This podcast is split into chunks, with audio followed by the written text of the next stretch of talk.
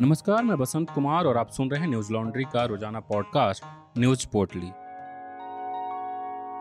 आज है सात सितंबर, दिन है मंगलवार।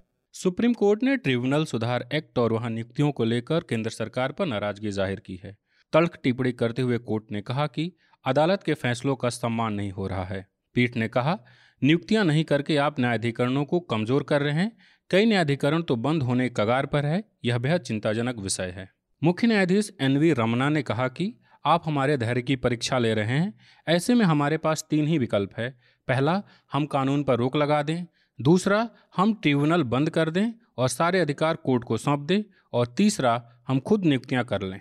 मीडिया रिपोर्ट्स के मुताबिक मुख्य न्यायाधीश एन वी रमना न्यायमूर्ति डी वाई चंद्रचूड़ और न्यायमूर्ति एल नागेश्वर राय की तीन सदस्यीय पीठ ने इस बात पर ज़ोर दिया कि वह केंद्र सरकार के साथ किसी तरह का टकराव नहीं चाहते, लेकिन वे चाहते हैं कि बड़ी संख्या में खाली पदों का सामना कर रहे न्यायाधिकरणों में केंद्र खाली पदों को भरे।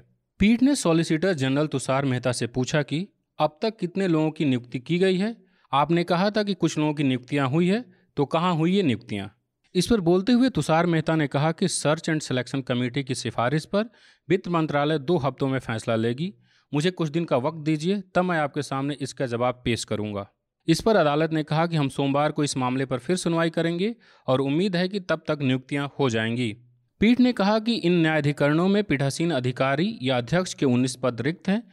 इसके अलावा न्यायिक 110 और तकनीकी अधिकारियों के 111 पद रिक्त पड़े हैं। मीडिया रिपोर्ट्स के मुताबिक राष्ट्रीय कंपनी लॉ न्यायाधिकरण, ऋण वसूली न्यायाधिकरण, दूरसंचार विवाद समाधान एवं अपील अधिकरण जैसे अपीलीय न्यायाधिकरणों में करीब ढाई सौ पद रिक्त हैं। 28 अगस्त को करनाल के वस्ताड़ा टोल पर हुए लाठीचार्ज में किसान सुशील काजल की मौत हो गई थी, जिसके विरोध में आज करनाल में महापंचायत का आयोजन हुआ। इस महापंचायत को देखते हुए प्रशासन ने करनाल पानीपत, कुरुक्षेत्र, जिंद और कैथल में रात 12 बजे तक के लिए इंटरनेट बंद कर दिया है और करनाल में धारा 144 लगा दी है। बता दें कि सोमवार दोपहर को संयुक्त किसान मोर्चा के नेताओं और करनाल के प्रशासनिक अधिकारियों के बीच मिनी सचिवालय में बैठक हुई थी, जो बेनतीजा रही, जिसके बाद महापंचायत बुलाने का फैसला लिया गया। मीडिया रिपोर्ट्स के मुताबिक, सुरक्षा व्यवस्था बनाए रखने के लिए सुरक्षा बलों की कुल 40 टुकड़ियों की तैनाती की गई है।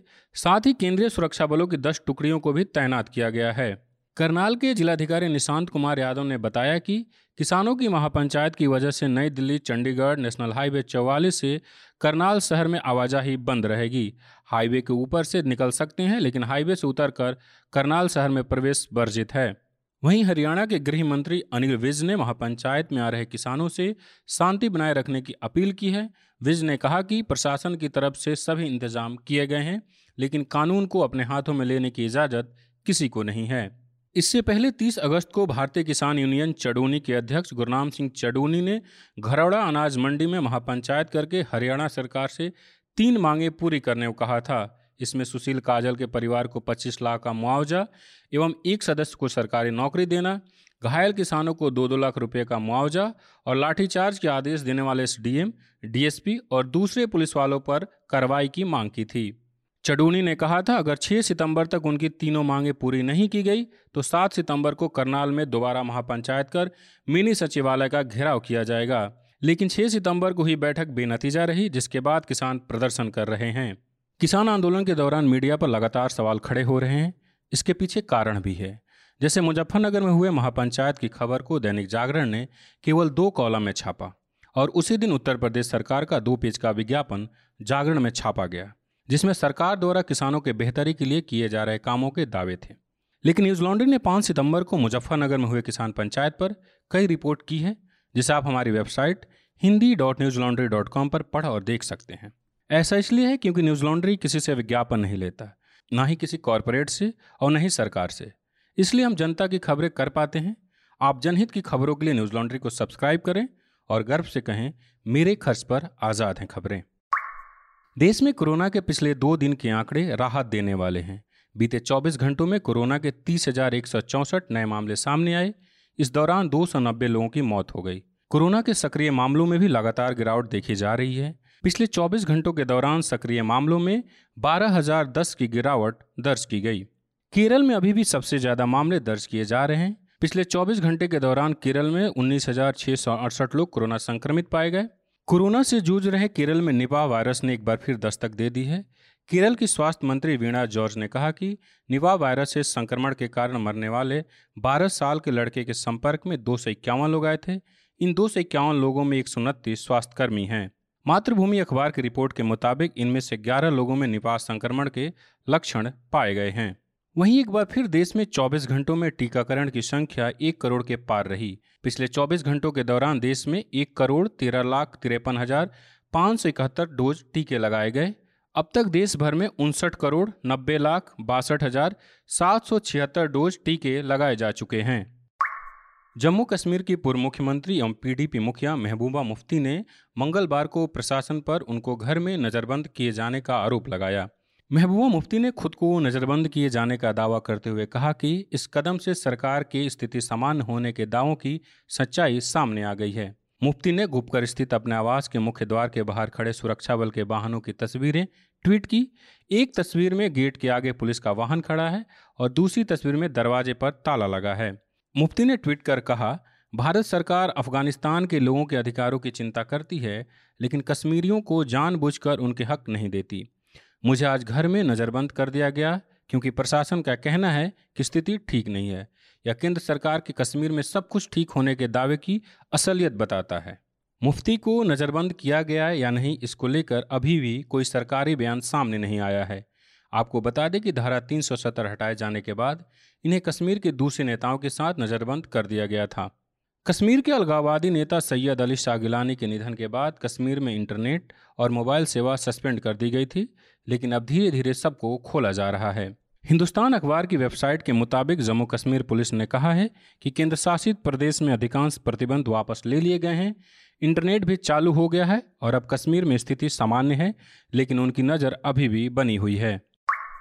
अफ़गानिस्तान की राजधानी काबुल की सड़कों पर मंगलवार को विरोध मार्च किया गया। इस विरोध प्रदर्शन में अफगान महिलाएँ और अधिकतर नौजवान शामिल थे, जो अपने अधिकारों की मांग करने के साथ साथ पाकिस्तान विरोधी नारे भी लगाए। प्रदर्शनकारी राष्ट्रपति भवन तक पहुँचने की कोशिश कर रहे थे, जिसके बाद तालिबान लड़ाके उन्हें तितर बितर करने के लिए हवा में फायरिंग करने लगे।